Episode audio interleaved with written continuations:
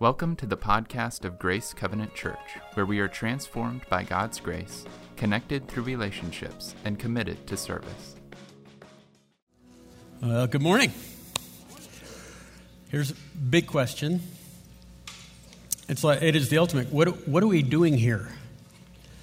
And there's one even more specific. Uh, what are we doing here?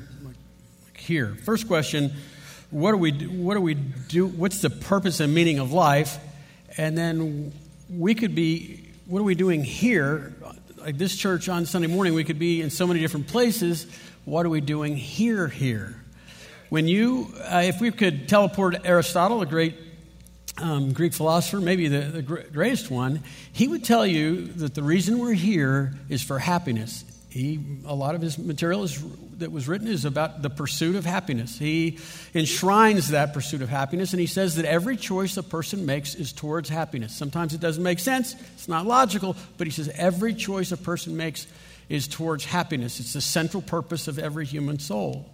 Uh, now, uh, before we get too far along, uh, his definition, uh, our English word for the Greek word for his happiness, is, is not like what we would call happy, a cold drink on a quiet beach or having a lot of fun with friends. That, that's not happiness in, in Aristotle's. It would be our word for joy, something much deeper, more profound, something uh, that's independent of circumstances. So he would say the purpose of life is, is the pursuit of joy. He wrote his son, uh, the book to his son is called Nicomachean Ethics. Nicomachean Ethics, thank you, it's easy for me.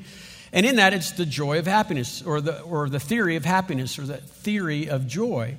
And, and he says in there that a lot of people get, they miss joy because they're in pursuit of means and thinking that that'll get them happy or joyful. So they pursue uh, things like wealth or a good reputation or pleasure, but those things can't be what he would call the greatest good, the summum bonum, the greatest good, because they they, they're dependent and they can't exist within themselves. I know it's highly philosophical, but the idea is that something that would give meaning and purpose to life would have to be something that would be outside of life and would be sufficient within itself to give you meaning and purpose, a, reason to live. That is, that's joy, and that's every human choice is made towards that end to get that, that joy. So, what are we doing here? Uh, we're here in the pursuit of joy. But what are we doing here? Here, like why are like why are we meeting today in this room? It's because you are a reasonable person and have probably come to the realization that God can provide you with joy. He would, he would be the means of, of getting joy. And you probably would think that God would write in, in his book, the Bible, how you can have joy. And that's absolutely true that's what we're going to do. We're going to look at a book called Philippians, and one of the themes of the book it is the acquisition of joy. What does it mean to have joy? Where do you get joy? This is the book that is a joy-filled book. If the um, Bible uh, comes to us and, and says, I guess in the big words that we're thinking of, that joy is acquired when we are captivated by something that's transcendent. Okay? When, we, when we lose ourselves in something that's infinite, and forget ourselves, then we achieve joy. When heaven touches earth and we grasp that, that's where joy comes. And if that comes in, with Christ, that comes with our relationship with Christ. That's how we have heaven on earth. So, let me, again, let me just to, to make sure we grasp this. Um, when you have a, a, relationship with Jesus Christ, forgiveness and and, and, and the righteousness that you inherit there, it's not just for salvation, right? It, it's not just uh, now we have boundaries and moral codes that we can live by and live with, with somewhat safety and, and certainly uh, clarity about moral decisions. It's not just the power that we receive and the power of the Holy Spirit to change all the frustration that we've had before about change. Now we have something to connect, ignite that. What you get with Christ also is this ultimate, greatest good purpose in life joy. So again, we bring Aristotle on the stage and we say, in light of having you read the New Testament and especially this book of Philippians, what would you say? Oh, the, what are we doing here? It's for joy, and joy can be found when we love our, the Lord our God with all our heart, soul, strength, and mind. That's just kind of what we sang a few minutes ago, right? When we love the Lord our God with our heart, soul, strength, and might, and then, and then when we do the good works that He arranged before the beginning of time. So we're, that's how we get consumed, right, by this transcendent. That's how we get enveloped in something that's infinite. That's how joy happens. And what we're going to look at today in Philippians is Paul, again, will be an absolute example of what this looks like. Because he's going to have joy, but he, what he won't have is he, he, he will have lost his uh, pristine reputation. And people are going to mock him now. He, he, he is absolutely without uh, pleasure. That is for certain. And he has no wealth to speak of, but he has joy. Because joy is something else. It's from another source. It's not contingent on circumstances and these sorts of things. He has joy. So today we're really talking about the power of uncommon purpose. It's this, this uncommon purpose that he has so that he can experience joy, the greatest good, the meaning of life, in the, in the context of dark places like a prison and in dis- desperate situations like a wrecked um, reputation, for example. And we're going to try to see how we can have this same uncommon purpose as well. So, the first thing, there are several little ways of Paul showing that he has this uncommon purpose. The first one is to show that his uncommon purpose is greater than his own personal comfort. Okay. And we see that in the verses that we'll be looking at in just a minute, but I, want to I want to let you know what to look for before we read it because what's missing is uh, exaggerates and makes the point. What, what Paul is doing in this letter to the Philippians is like he's following a standardized letter pattern. Okay, uh, if you're, you know, if you write a business letter, it has the same kind of header, headings and int- introductions and those sorts of things. Okay, that's all true in these letters back in the day. And so the outline that everyone followed that you're supposed to go along with is you're supposed to do a greeting and then a prayer and then let me tell you about me. Let me tell you about how I'm doing. It's the way it's supposed to ride. And, and so Paul does that. We looked at last week. We looked at the greeting and the prayer. We thought, oh, that's awesome. But what, what these people are looking for and, and what they're expecting, these people in Philippi, uh, their, their mailman, the runner, um, is Epaphroditus. And so he, is, he has taken their letter with this outline and a bunch of like money and food. And they, and they go from Philippi and they go to Rome, this Roman prison where Paul is chained to a, a guard.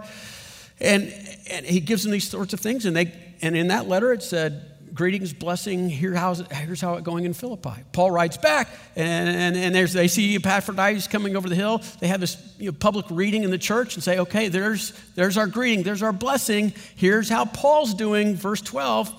Now, I want you to know, brothers and sisters, that what has happened to me has actually served in the advance of the gospel.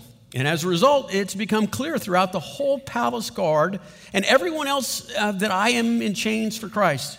And because of these chains, most of the brothers and sisters have become confident in the Lord, and now they dare all the more to proclaim the gospel without fear. Paul is not talking about himself. He's breaking protocol, so everyone is thinking, well, wait a minute, wait a minute, wait a minute. Epaphroditus, he, he, why won't he tell us? It, like, uh, is, is, is he hungry? Right? Or is he okay with the food? Is he in pain? Or is he well? Is, does, like, is he in a prison with a bunch of people or is he all by himself? Is he cold at night or is he taken care of? Is he being tortured or is he well kept for? All those questions that you would have if you wanted to know about a loved one that was incarcerated, you'd want to know that. Paul says, huh? Because he cares more about the gospel than he does about his own comfort. And he's, he's, he's trying to say, I have this uncommon purpose that, that, that, is, that I want you to know more about what's going on with what's going on with the gospel. That I, I get to tell people about the love of God and the forgiveness that comes in Him and the power that follows up. The bottom line is saying, Paul's going, look, look, look, okay, fine, I'm in prison, so I started a prison ministry. That's how I'm doing. That's, I'm okay with that because I've got this common purpose and I'm focusing not on me and what I'm going through, but rather what I'm seeking first the kingdom of God. And all these things, and, and, and his righteousness and the other stuff, ah, yeah. It'll, you know, maybe he'll come along. Doesn't talk about his personal rights being violated, doesn't talk about the injustice that's going on. He he's forgotten about himself because He's been consumed by something that's infinite, that's transcendent, is, on, is what he's focusing on. Right? So, uh, I mean, I mean, ask yourself. Uh, if God, let's just say, and He does, he's, he's, he's kind and polite. If He comes and He asks you, hey, listen, there's all kinds of great things, uh, ministry opportunities available. But here's the thing you might have to go somewhere you wouldn't want to go and maybe have a loss of comfort. But boy, you wouldn't believe what the great stuff could happen. Would you say yes? Would you say, hey, you know, I'm in prison. You know, I can start a prison ministry. You need to say yes. He's showing us as what, what example, exemplary living looks like because, because you get joy. You get joy. You're not trading down, you're trading up on this. And here's why Paul is super excited. Let me just remind you from the passage. He's super uh, joyful, and he's not thinking about himself because he's thinking about loving God first and foremost and doing the good works that were arranged before time. And part of those good works is it says that now the, the Praetorian Guard or the Royal Guard or the Palace Guard and everyone else is hearing about it. Now, this Palace Guard, this Praetorian Guard, think if Paul would have intended to go to Rome to talk to this special group of, of military men, he wouldn't be able to. But now, because he says yes to God, whatever you want to do with my life, he, he's being chained, you know, for what, six hours at a time and six hour shifts to these men. And this is kind of like a special team of, of people that would guard, you know, important people. And, and this, again, this, this Praetorian Guard, let me tell you, is, is so powerful this time in Roman history that they had more power than the Senate because they could, they could um, put emperors in place and they could take an emperor out. And people, if you did something politically, you checked with the palace guards first.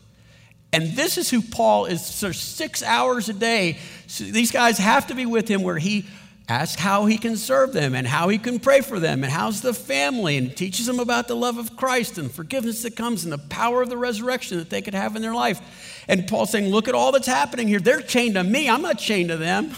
right? So, and he says, and he says, and everyone is hearing about it. He doesn't say just the palace guard, but everybody's hearing about it in Rome.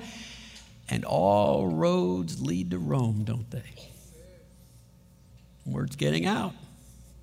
And he also says this. He says, not, he says, not only that. I mean, here, here's a great line someone said. The same God that used a staff for Moses and a sling for David is using chains for Paul. Is he king? He can use anything he wants. He's going to get his, his will be done. If, and you could be part of that will and experience joy if that's the case. It says people are encouraged. People see him being super courageous and they say, look, look, verse 14 says, I'll just read it. And because of my chains, most of the brothers and sisters have become courageous with courage, right, in the Lord and dare all the more to proclaim the gospel without fear. If, you know, if he can, if he, if he can be bragging about the love of Jesus Christ to a special guard, right, then I could probably share with my neighbor. Yeah, I think I could, I could do that. We have to be very careful that we don't value um, things that can be taken away from us, like our freedom or our pleasure or our reputation. Because those, those things are just, first of all, they can be lost, but also they're just they're, they're to be used for something greater, the acquisition of joy. And joy comes from when we seek first the kingdom of God. When we find ourselves captivated, enthrall, enthralled with, uh, overwhelmed by the glory and the love of God. And then the circumstances just kind of come over here. They become uh, into I don't know, there's a lot of self forgetfulness that happens when you're, when you're consumed by something that's infinite. You know, Dallas Seminary, there's an old prof, he's passed, but uh, it, his name was Howard Hendrickson. You had to be careful with how you, you know, how his greeting went because he would say, "Hey, how you doing?" And if anybody ever said, "Fine," you know, under the circumstances, you walked right into it because he would always say, "What are you doing under there?" Why are you letting circumstances determine whether things are well with you or whether you're experiencing joy? I, have experienced this personally I, I, because um, of some of the things I've been able to do. I, have I've gone to people's houses or sometimes in a hospital. And I'm visiting someone who's sick and sometimes deathly sick and sometimes in, in excruciating pain as a pastoral visit. And I'll go in and and there's and there's joy and i'm trying to interview and find out well how's it going with you? What, what's what's happening with you? And they're like uh-huh and they do these like judo moves and, and it's next thing you know they're talking about me and how how can they pray for me? Well you know what? You're in a hospital bed. Let me pray for you. No no i'm not no you can't pray for me until i can pray for you. Like oh my goodness what's in you joy? I've gotten in my car a few times with, because when i was younger i didn't see it happening until i got in my car. What what happened? I don't even think I even did a prayer back there, prayed for me. You, you have leukemia. I pray for you. And it's because of this joy. People, you know, if I'm going to if I'm going to be in a hospital, I can start a hospital ministry. I've seen families that have moved from the top of the hill with a view to a mobile home park, and it took them a while to adjust, okay, right? But when they did, it was just like, you know what? If you're in a mobile home park, you start a mobile home ministry. You know, it's not a step in the wrong direction unless you're facing the American dream and not what God's dream might be. And so they adapt and they realize, you know what, I was holding on to something that was just a means, wealth, and it would never get me the end, joy. And when they stopped and sought the Lord with all their heart, their all soul and strength and mind, then they started receiving the joy that comes. They have an uncommon purpose. Uh, one of the ways that we've been able to do that at, our house is uh, by reading very encouraging, I want to say encouraging biographies, biographies that give us courage. One that you probably know is The Hiding Place, Corrie ten Boom. You can see this on DVD now, which is great because I don't like to read, but. Uh, I mean, and, and, then this other one uh, that Melinda reads in the summer, she reads these books to me, Evidence Not Seen. If you liked Unbroken, this is Unbroken in a Dress. Okay, this woman is a missionary to China when the Japanese raid uh, during World War II and do those unspeakable things. She's a victim of that. But when you watch this DVD or when you read the, this book, these are just the two that I'd recommend right now. Listen for, right? This uncommon purpose in their life that, that, that causes them to be self forgetful, and, and, and joy breaks out wherever they go in the, in the circumstances that they're in, they're never under the circumstances.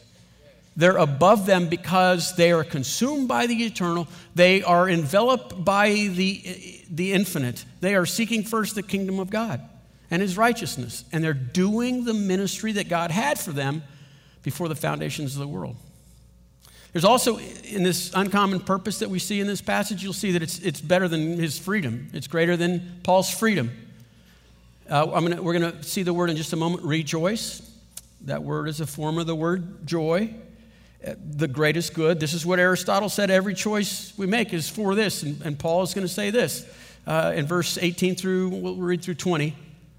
Paul says, Oh, this is greater than my freedom. Oh, yeah, yeah, yeah. I continue to rejoice. I continue to have joy because here's what I know I know that through your prayers and God's provision of the Spirit of Jesus Christ, uh, what, what has happened to me will turn out for my deliverance. I eagerly expect, we'll look at that in a minute, I eagerly expect and hope that I will in no way be ashamed, but I will have sufficient courage so that now, as always, Christ will be exalted in the body, whether in life or my death. Either way, can't lose.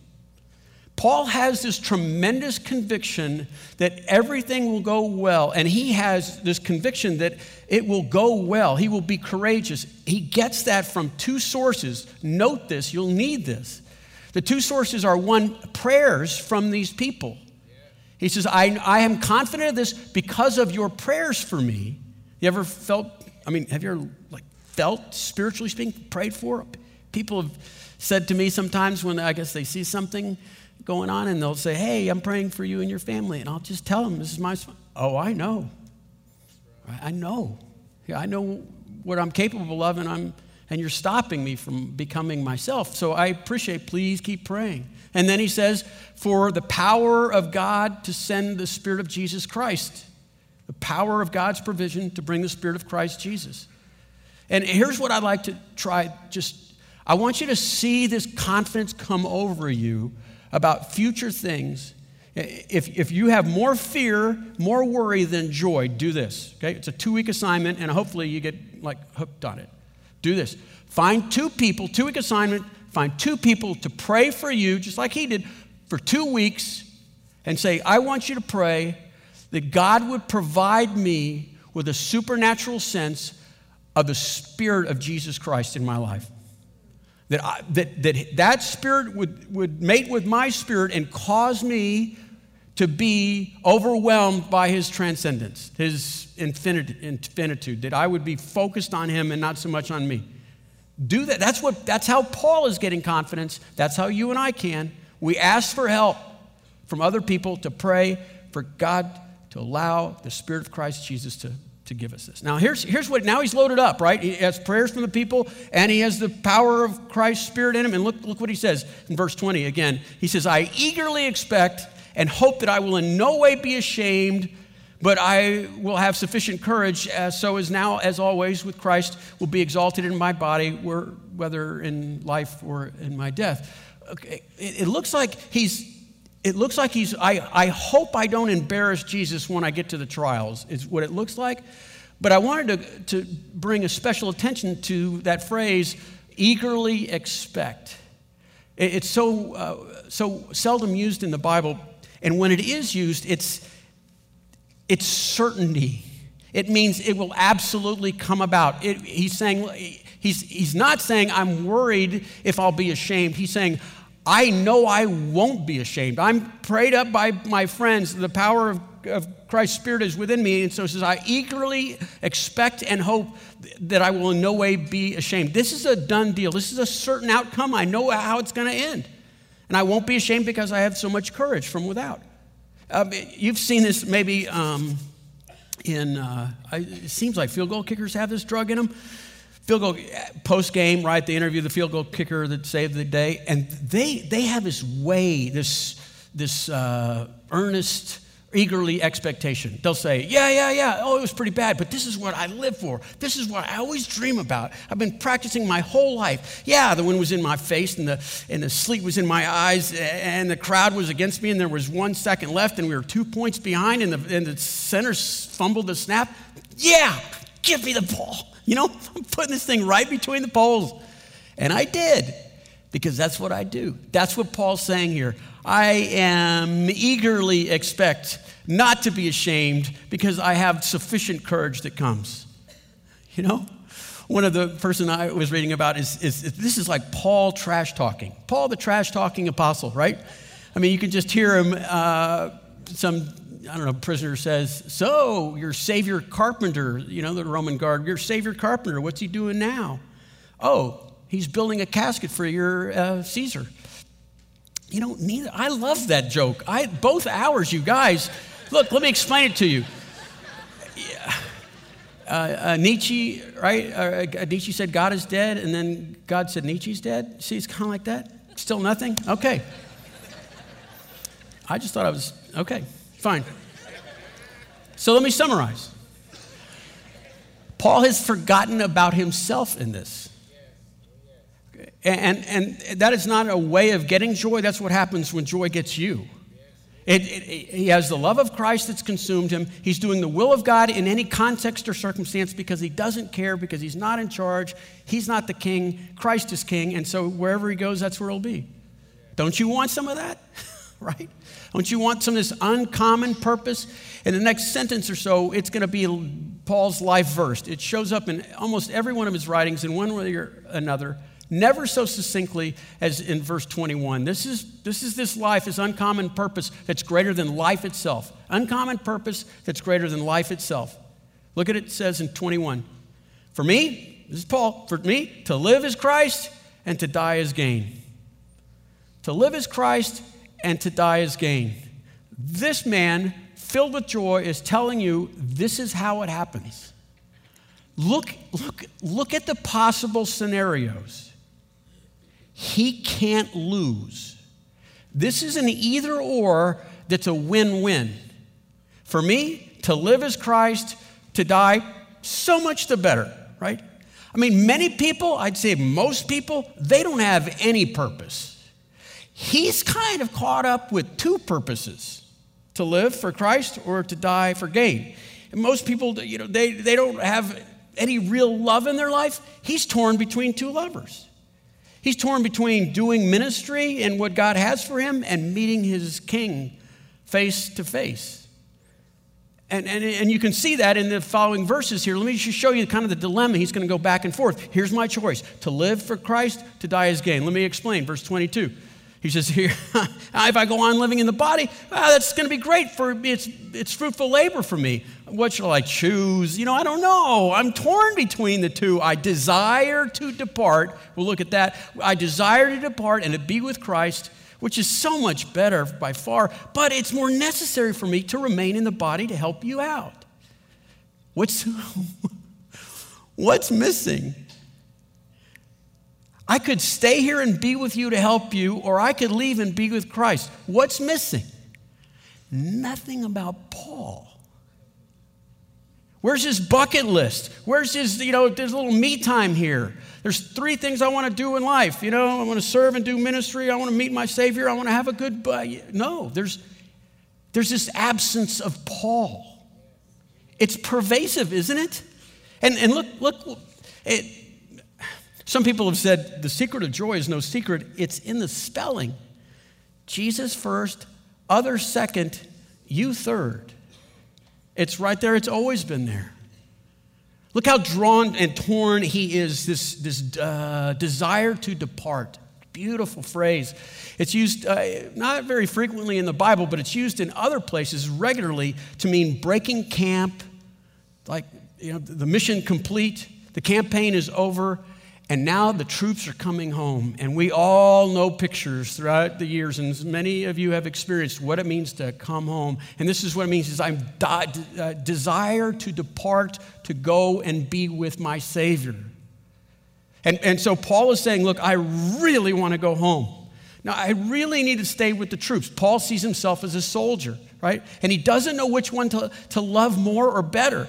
Um, if you saw American Sniper, right? The Navy SEAL Chris uh, Kyle, right? That's the story of, of that man's life. He was torn between loves, he was torn between two purposes.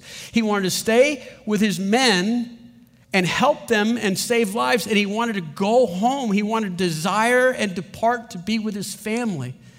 And, and it was tearing him up because he couldn't be at two places with once. That's, that's where Paul is. And so, again, if you know the story, uh, Chris Kyle goes back and does two additional t- tours of duty. He does four altogether because he felt like there was still work to be done. And then when that day came, he desired to depart and went home to his family. That Paul's saying that, but, but Paul, this is what Paul imagines when he gets home. This is, this is what he uh, desires to depart because he wants to be grabbed by his king his Savior, the Father who has allowed him to call him daddy. And he wants him to grab him and hold him and he'd say, Well done, soldier. Well done. Good and faithful soldier. You were right. You made me the first. You know, you sought me first and my kingdom. And all these other things happened. The joy came later. That's what it means to desire to depart. That's what it means to live this way. But Paul just kind of, he's like, almost like Chris Kyle, he, he figures out, you know what? There is work to be done. But look, look what, look, I love this work. Look, there's no Paul. I'm convinced of this. I'm going to probably have to stay. I know that I will remain and I will continue with you. Why? For your progress and joy in your faith, so that through my being with you, again, your boasting in Christ Jesus will abound on account of me. I want to teach you how to have joy. I want you to grow in your understanding of who Christ Jesus is so that it would, be, it would abound and abound. Still, nothing in it for Paul because he's captivated by the transcendent. He's overwhelmed by the infinite. He's, his life is focusing first and foremost on seeking first the kingdom of God. He's loving the Lord with all his heart, soul, strength, and mind. And then when he looks at what he has, the good works in Jesus Christ that were arranged before time, he says, There's still some more good works for me to do. That's why this book is about joy. That's why he has it. He doesn't want it to be a mystery. How do you get that? Paul says right there make this your life motto, make this the reason you live. For me, to live is Christ, to die is to gain. Everything else is a means to that. For me to live is Christ, died again. Everything else is a way to express it. So whether you're poverty or in rich, whether you're sickness and in health, write the vows practically. Whether you're happy or in sorrow, these things can express this. To, to live as Christ and to die as gain. Look at that. Look at all the freedom in that. What can be taken from you? What could possibly be lost or stolen? What could lose value? What's the worst that could happen?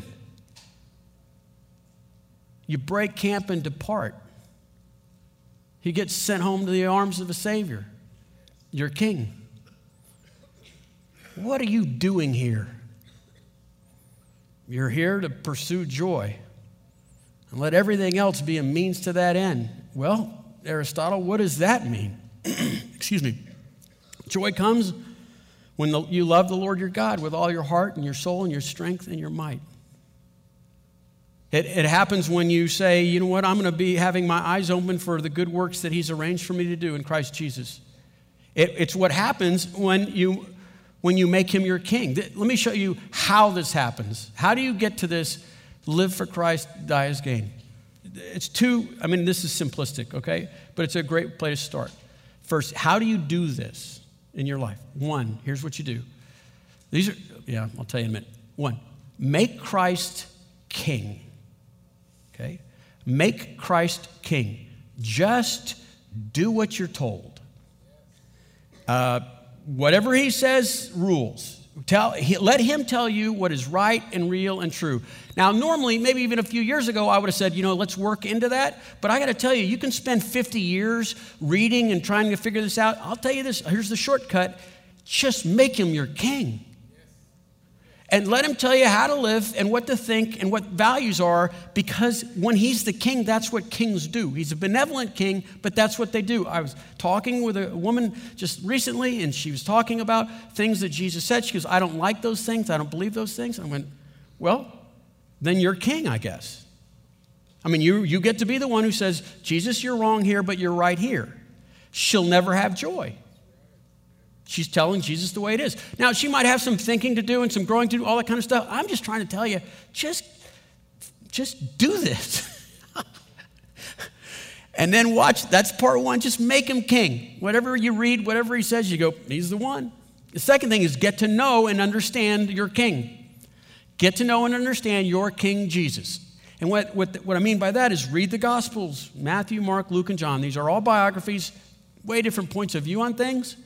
But get in the story and say, what's that like to be in his presence?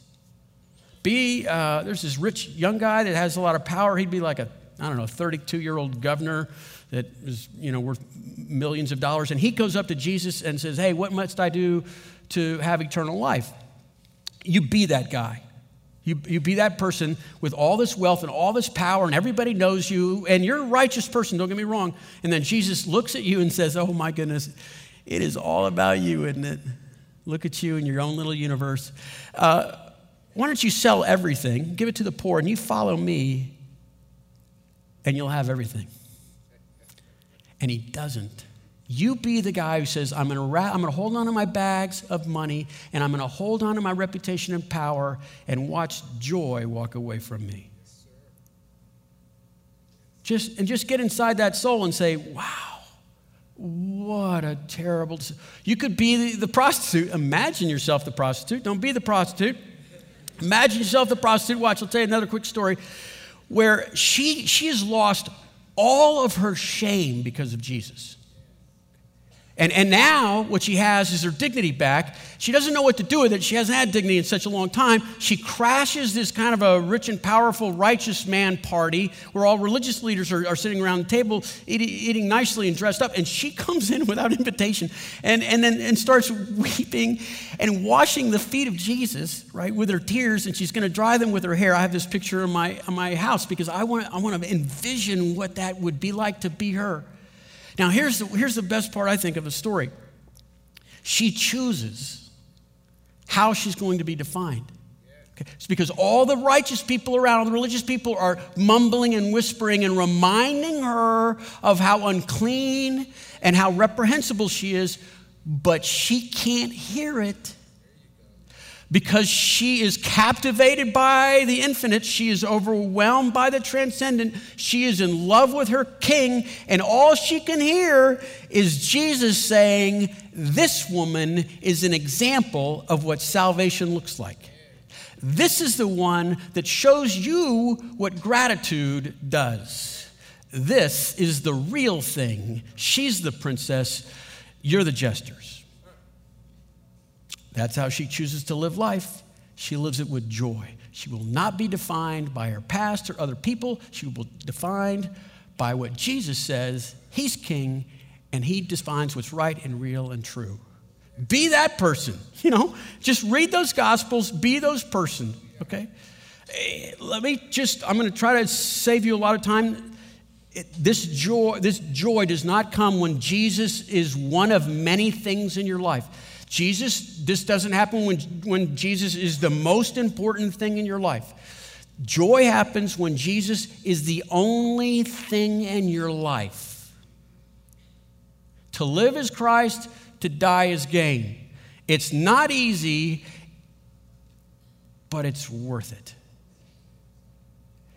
It, it only works when you are mesmerized by Him read those gospels, call him the king. Joy comes from the outside. It's not from here, it's from heaven. Sometimes it leaks into our souls. Well, let me give you a, here, let me give you an experience. You've done you might have done this. You ever been to you ever seen the Milky Way at Big Bend? You ever seen the Grand Canyon? You ever seen a great sunset at Mount Bonnell or at the Pennybacker Bridge over, overlook? What's, what's weird about that? Have you noticed what's weird about it? About the people? Have you noticed that people walk up loud and then get kind of quiet. Because they're staring at something, whether they're touching you know, our galaxy in Big Bend and seeing the Milky Way for what it's worth, right? Or seeing a big hole in the ground, but it's more than that. Or seeing the colors change. People stop talking and stop thinking about themselves because they're being captivated by something that's more and you can walk up those hills and your knees are aching and your hips are starting to give out, but when you get there, you can't feel it. That's what, that's a little bit of joy to let you know it's out there. But it happens in real life when you seek first the kingdom of God and his righteousness. It's when you love the Lord your God with all your heart, soul, strength, and mind. What happens when you stay up there too long? Well, you get all chatty, don't you? Be that teenage kid that takes a selfie with the universe up behind you? Really? With the Milky Way? Really? That's what happens in people's lives when they're captivated by the love of Christ and then they start and they start turning back in on themselves. And that's where you need friends and the Spirit of God and the Bible to speak to you and say, hey, hey, hey, stop looking at your stupid phone. You're missing a sunset. Stop looking at your stupid circumstances. You're missing what the king is doing here. You're missing the opportunities that God has arranged before the foundations of the world, and joy is passing you by. This book is about joy. It's about people that experience joy. When I was reading, you know, I hope you're reading through. Please read through this book four times a week. And what, here's the, one of your first impressions, at least for me. I'll speak honestly here. I think Paul's crazy. I'm listening. Is like, is he? He just not. He's. This is crazy what he thinks and believes and does. And then I think to myself, no. After a few more readings, no, I'm crazy. I'm crazy for not believing what he believes because I'm not experiencing what he gets. He is not the exception. He's just uncommon. And what we're going to do as a church is we're going to try to become this uncommon church to experience uncommon joy because we're captivated by uncommon purpose. And that purpose comes from being enamored and fixated on the, on the glory of God, who He is, what He's promised, and how it takes our ego away. Build your house on this cornerstone Jesus Christ. You put him down first and build your life around it, you watch what happens. He's first or only. That's it. That's the only choice. To live is Christ, to die is to gain. Let's live with that in mind. Let's pray to that for us, for our church. Lord Jesus, we lift up our church to you, and God bless us.